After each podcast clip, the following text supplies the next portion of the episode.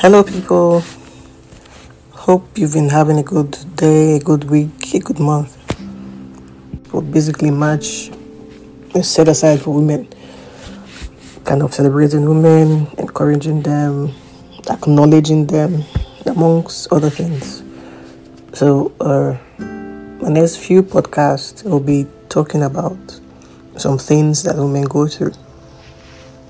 Since majority of my audience are people that trying to move from Nigeria to Canada or from different parts of Africa to still Canada or maybe UK, I would I'll start with uh, seeking help once you're in Canada. Uh, so yeah, let's let's get started.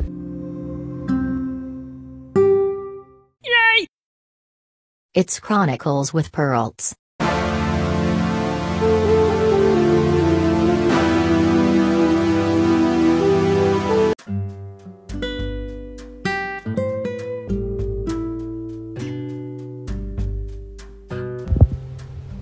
I'm going to start with a story. Uh, yes, my, I my birthing story or my pregnancy story with my first child? Uh, the, the I think the pregnancy went smoothly. I was very agile, very active. My doctors and peers they were kind of worried for me, like ah, you're not behaving like a pregnant woman. You have so much energy, this and that. Uh, so yeah, I think I would say I was a strong. I was maybe I am a strong person.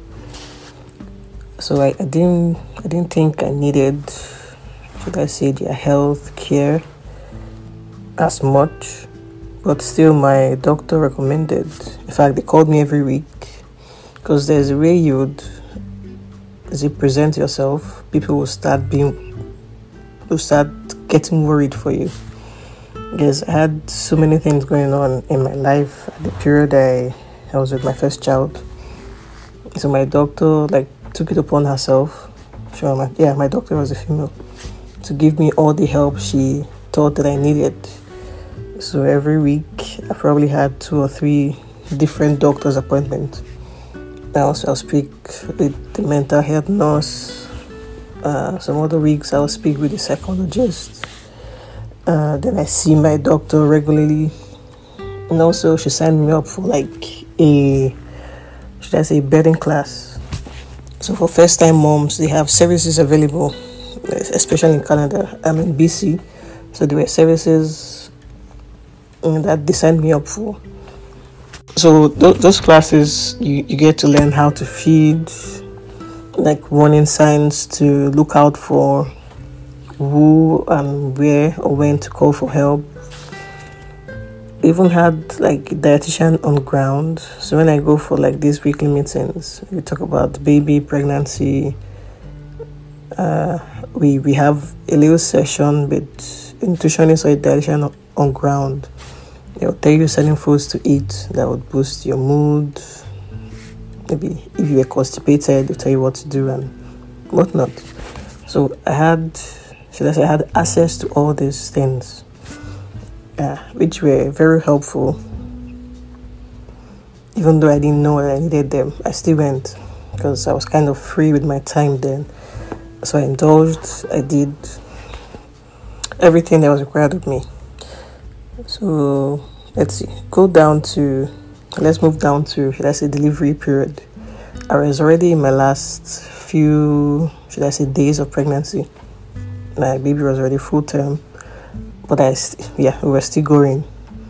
You know how if you watch Nigerian movies, you, you get the idea that for you to have your baby, your water will break in the house, and then yeah, you call your spouse or your partner, anyone at home, and you guys start running around, grabbing bag, supporting your waist, putting you in a car, rushing to the hospital.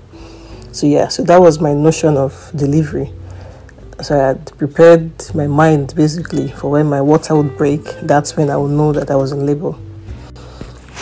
And the thing with coming from, should I say, countries like Nigeria, um, Ghana, most African countries, I guess we, this is me speculating, I guess we're used to, should I say, higher threshold of pain that when we we feel something, we just brush it off that oh yeah, this is nothing.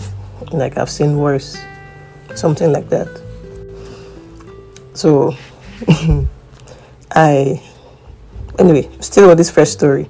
I, I didn't really feel should I say pain per se, but I just felt uneasy, which I could manage.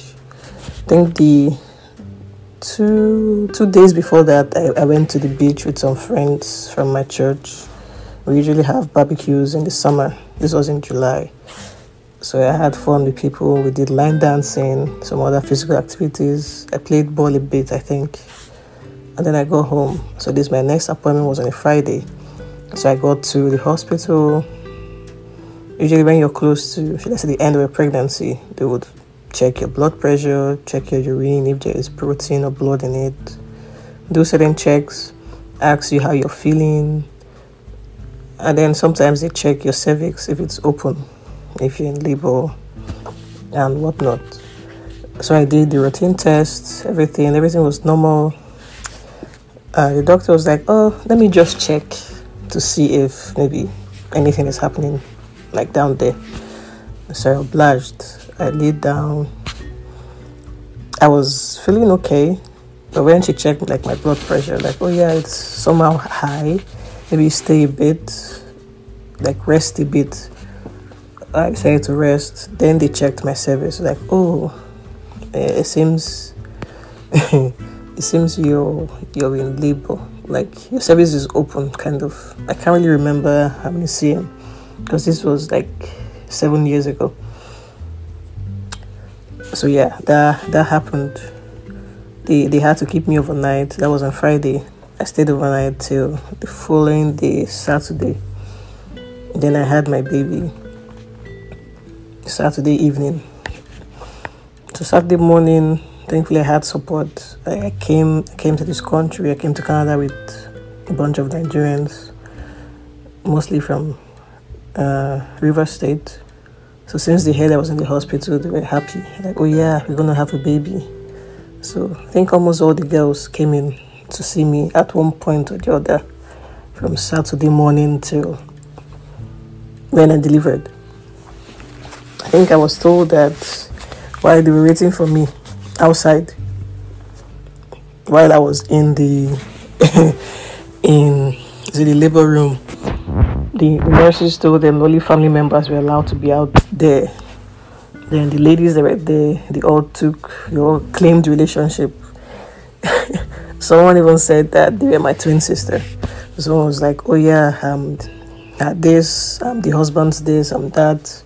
So pretty much, I had like a whole army of people waiting for me outside while I was in the labor. Though I felt strong, I think I, I, pushed from 6.30 to like 8.50 something. That's when my, my daughter came out. But in the process of being in that room, I read every literature they had in the labor room. So I saw they had uh, some aids to help the mother with birthing the child if they were tired. So I pushed to the point I told them that, oh yeah, I'm tired. I can't. Maybe use this method. They said, no, you're strong. You can do this. My, my, my husband was there ch- cheering me and tapping like, oh yeah, yeah, you're doing good. Like at that point, I, I didn't even want to hear his voice. I was just tired and exhausted. I think that was the first time I knew I needed help. But thankfully, within few few minutes from from like from that moment my my daughter was born yeah my my friends they they came to see her it it was it was a nice experience actually what exactly am i driving at after we had the baby my my church they had this meal train which is basically a process where people come together and decide who would cook for you. Take turns to cook and bring to your family. So my church members they did that. We had some roommates, a Ghanaian and a Nigerian. They also helped helped us. uh, in with the baby, my other friends they came. They came around to carry the baby. yeah, of course, who doesn't like a baby? Thankfully, we had all this support kind of at our fingertips with uh, my first child. That when it came time for us to have the second one, I, I didn't really think much about it because, oh yeah, I, I kind of I felt I knew how the birthing process would be. So I was expecting it to be the same. But really, like they say, every every pregnancy is different. My, my second child, I was ill almost throughout the pregnancy. I couldn't eat. I threw up almost every day. I had to go to ER, which is emergency room, a couple of times because of the way I was feeling. Uh, had to take some medications to kind of help me with the process. And being that I got pregnant in 2019 and then 2020 March, the whole COVID pandemic saga began. So there were lots of uncertainties around giving birth. Uh, should I say help around? Yeah, it was it was a really stressful time, coupled with me being sick too with the pregnancy. Yeah, I I didn't go to like hospital. I didn't go to like more support groups like I did with my first. Uh, a friend of mine said maybe because I'm more matured, so they, they don't need to keep a very close eye on me. Like, ah, it's okay. I, I know kind of what to expect, most things to expect. But yeah, I had more doctor's visits with this one than the first one because, like I said, I wasn't feeling too good. So doctors and nurses they had to monitor me more closely, which which they did. Uh, with the pregnancy, I, my blood pressure increased. So they were watching for any signs of preeclampsia, which is uh, another condition that happens to some pregnant women and that could proceed, that could lead up to eclampsia after they give birth. So they were monitoring me for that. They checked urine, checked everything. Anyway, since I was so weak, I, I knew that my water wouldn't break just like my first. My first one, I think water broke just before she came out, before I started pushing, which was I had already been dilated a couple of centimeters before water broke. I was already in the hospital. So I, I still had, let's say, 50% chance of my water breaking. I still had the thought of my water breaking at home and then rushing to the hospital to give birth. But still, that didn't happen. I went for my usual routine check close to my, my delivery date. They checked my blood pressure. The doctor was like, oh, yeah, it's, it's too high for you. And I told them, yeah, I was having headaches that day, maybe slight waist pain. But then throughout the pregnancy, I was feeling uneasy. I was kind of sick throughout, so I didn't really pay much attention to, should I say, the waist pain that I was having. But I was more concerned with the headache because I had migraine before the pregnancy, and then they officially diagnosed it while I was pregnant. So that was my concern. I had headaches so bad that I have to be in the dark room. I have to just lie down, use cold compress. I try my best not to take any drugs for headaches. I try to sleep if I can. So yeah, my major concern was uh, you guys should give me something for this headache. Like at this point, I was willing to take drug, take medication for the headache. So the doctor, as usual, they said, okay, let's just check if you're dilated, since you're close to when you're supposed to. You already full time. Let's check. So I laid on their table. They checked. Doctor was like, oh yeah, uh, there's nothing going on yet. This was I think around 3 p.m. Still in July of 2020. So okay, I, I was still requesting for something for the headache. So she said okay, she's gonna call uh, I think I, I had an appointment to do a non-stress test. That that's another Jersey procedure that they do for for certain pregnant women to check how their baby is in the womb. I guess when they try counting the movement of the baby during your checks, if they don't like feel as much movement, they'll send you to do a non-stress test. Where they strap some some stuff on your belly and hook you up to a monitor where they see the activity of the baby. So I went up to do that. Did that. Everything was fine. Baby was okay. I was still complaining of headaches. I called my my husband. He came, trying to cheer me up. So another doctor came like, "Oh yeah, what did they say from your visit downstairs?" Because I was already in the hospital. I told them the lady, the doctor I said, "Oh yeah, nothing was happening like down there. I should just come up for my routine test, then I could leave if I'm feeling better." So he asked if he could check. This was now I think five five p.m. I did the first one around three. This was around five. So the doctor was like, "Oh, do you mind if I just check to see if your if your cervix is open or something?" I was like, "I don't mind. Just check, but still get me something for the headache." I was, I think my face was, I don't know, maybe plain, pretty much no emotion. So maybe they thought I wasn't serious with the headache. Anyway, doctor checked. He was like, "Ah, your your three cm dilated." I'm like, "Okay, uh, is is that good or bad?" It's like, ah, he started wondering what the doctor that saw me to ask before saw. It's like, no, I'm three to four cm dilated. How come when they checked they saw nothing? I was like, I don't know. I please, I need something for the headache. They said uh, I would hold on for medication. You have to do some other stuff. But the shop brought me ice block to chew on and then to place on my head since that was my problem headache.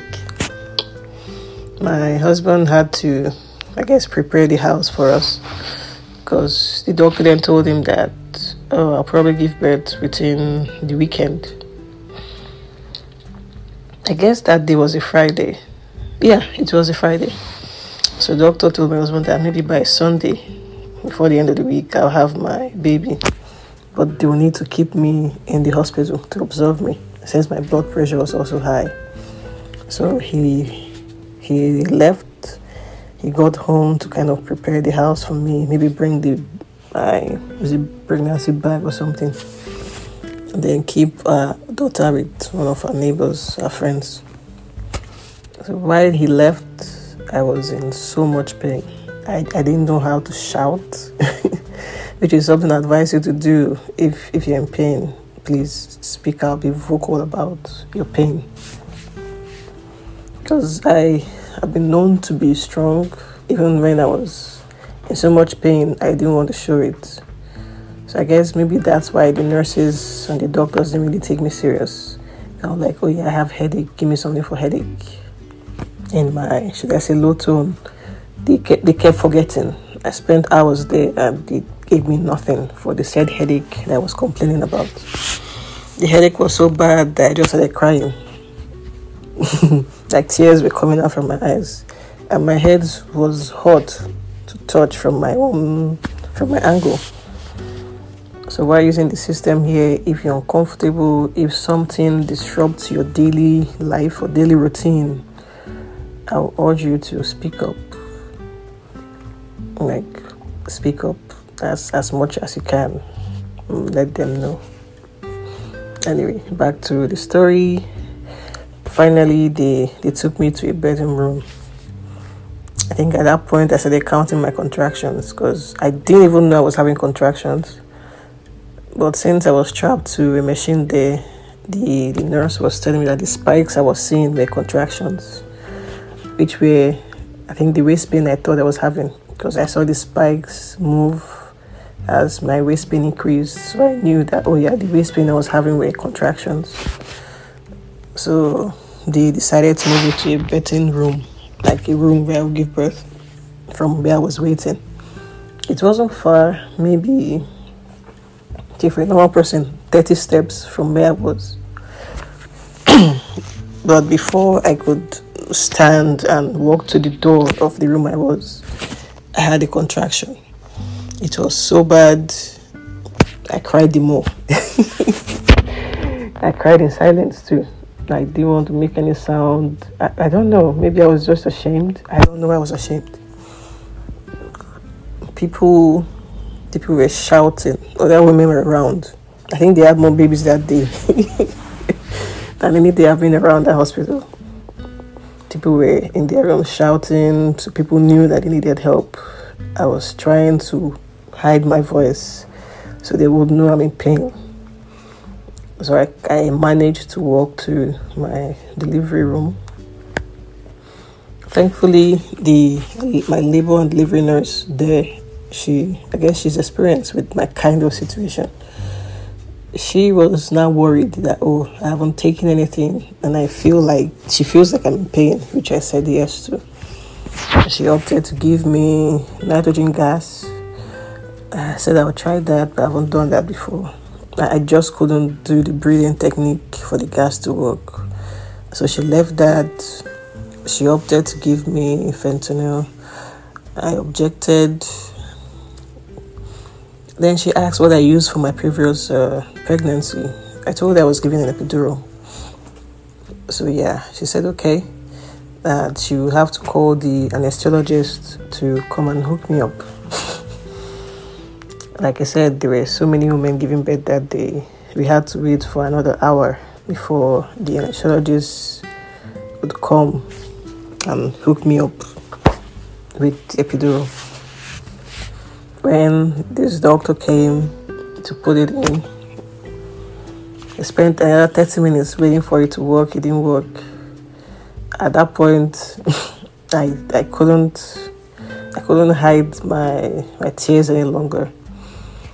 I, I did small humming sounds by crying. They kept asking, Oh, is it working? Can you feel your legs? Like, yeah, I can feel everything. Like, it's not working. Apparently, if your epidural works, your, your legs will feel heavy when you try to lift them. But they've tried to put it in already. It's been 30 minutes. I feel everything. I can move my legs uh, at that point, I began praying silently again in my mind. I got, I, I kind of knew that I couldn't push for two hours because I, I, I was out of energy. I felt so weak. I knew that I was weak. I knew I was not as strong as I was when I had my first child. So, judging from my experience with my first child, I, I, prayed more like, oh yeah, God, I, I can't push for two hours. I don't think I can do this. Like, help me. that was the prayer I prayed. While after that prayer, actually, the the astrologist was like, "Oh, how tall are you?" I I told her my my height. She then said, "Oh, that the, she just has to reset something from the machine that they were using." She fixed it up. Within a minute, I couldn't feel my legs anymore. So apparently your height has something to do with your epidural. I didn't know until that day. Then she left. I guess they were using uh, the setting for someone shorter than I am. For me. Okay, so after that, I was now comfortable. I was just feeling a little bit of pressure, but no pain. Even my headaches subsided a bit. I spoke with some family and friends my friends were chatting since like I said it's like COVID era. They were not allowing visitors to come in.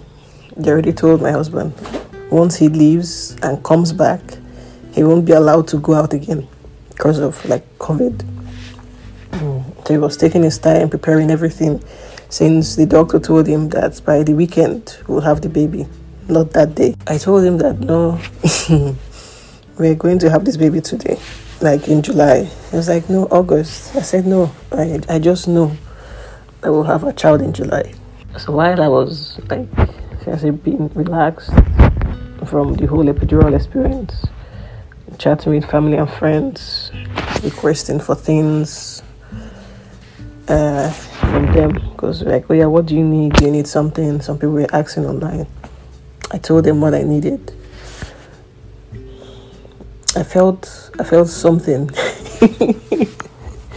so at that point, the doctor and the nurse they already came to check on me. But since they gave me epidural, they covered my my leg because I think one of the side effects of that is you feel cold. So they were trying to keep me warm, so they had blankets all over me from like my waist down. So doctor came, checked my pulse, looked at the monitor, and left.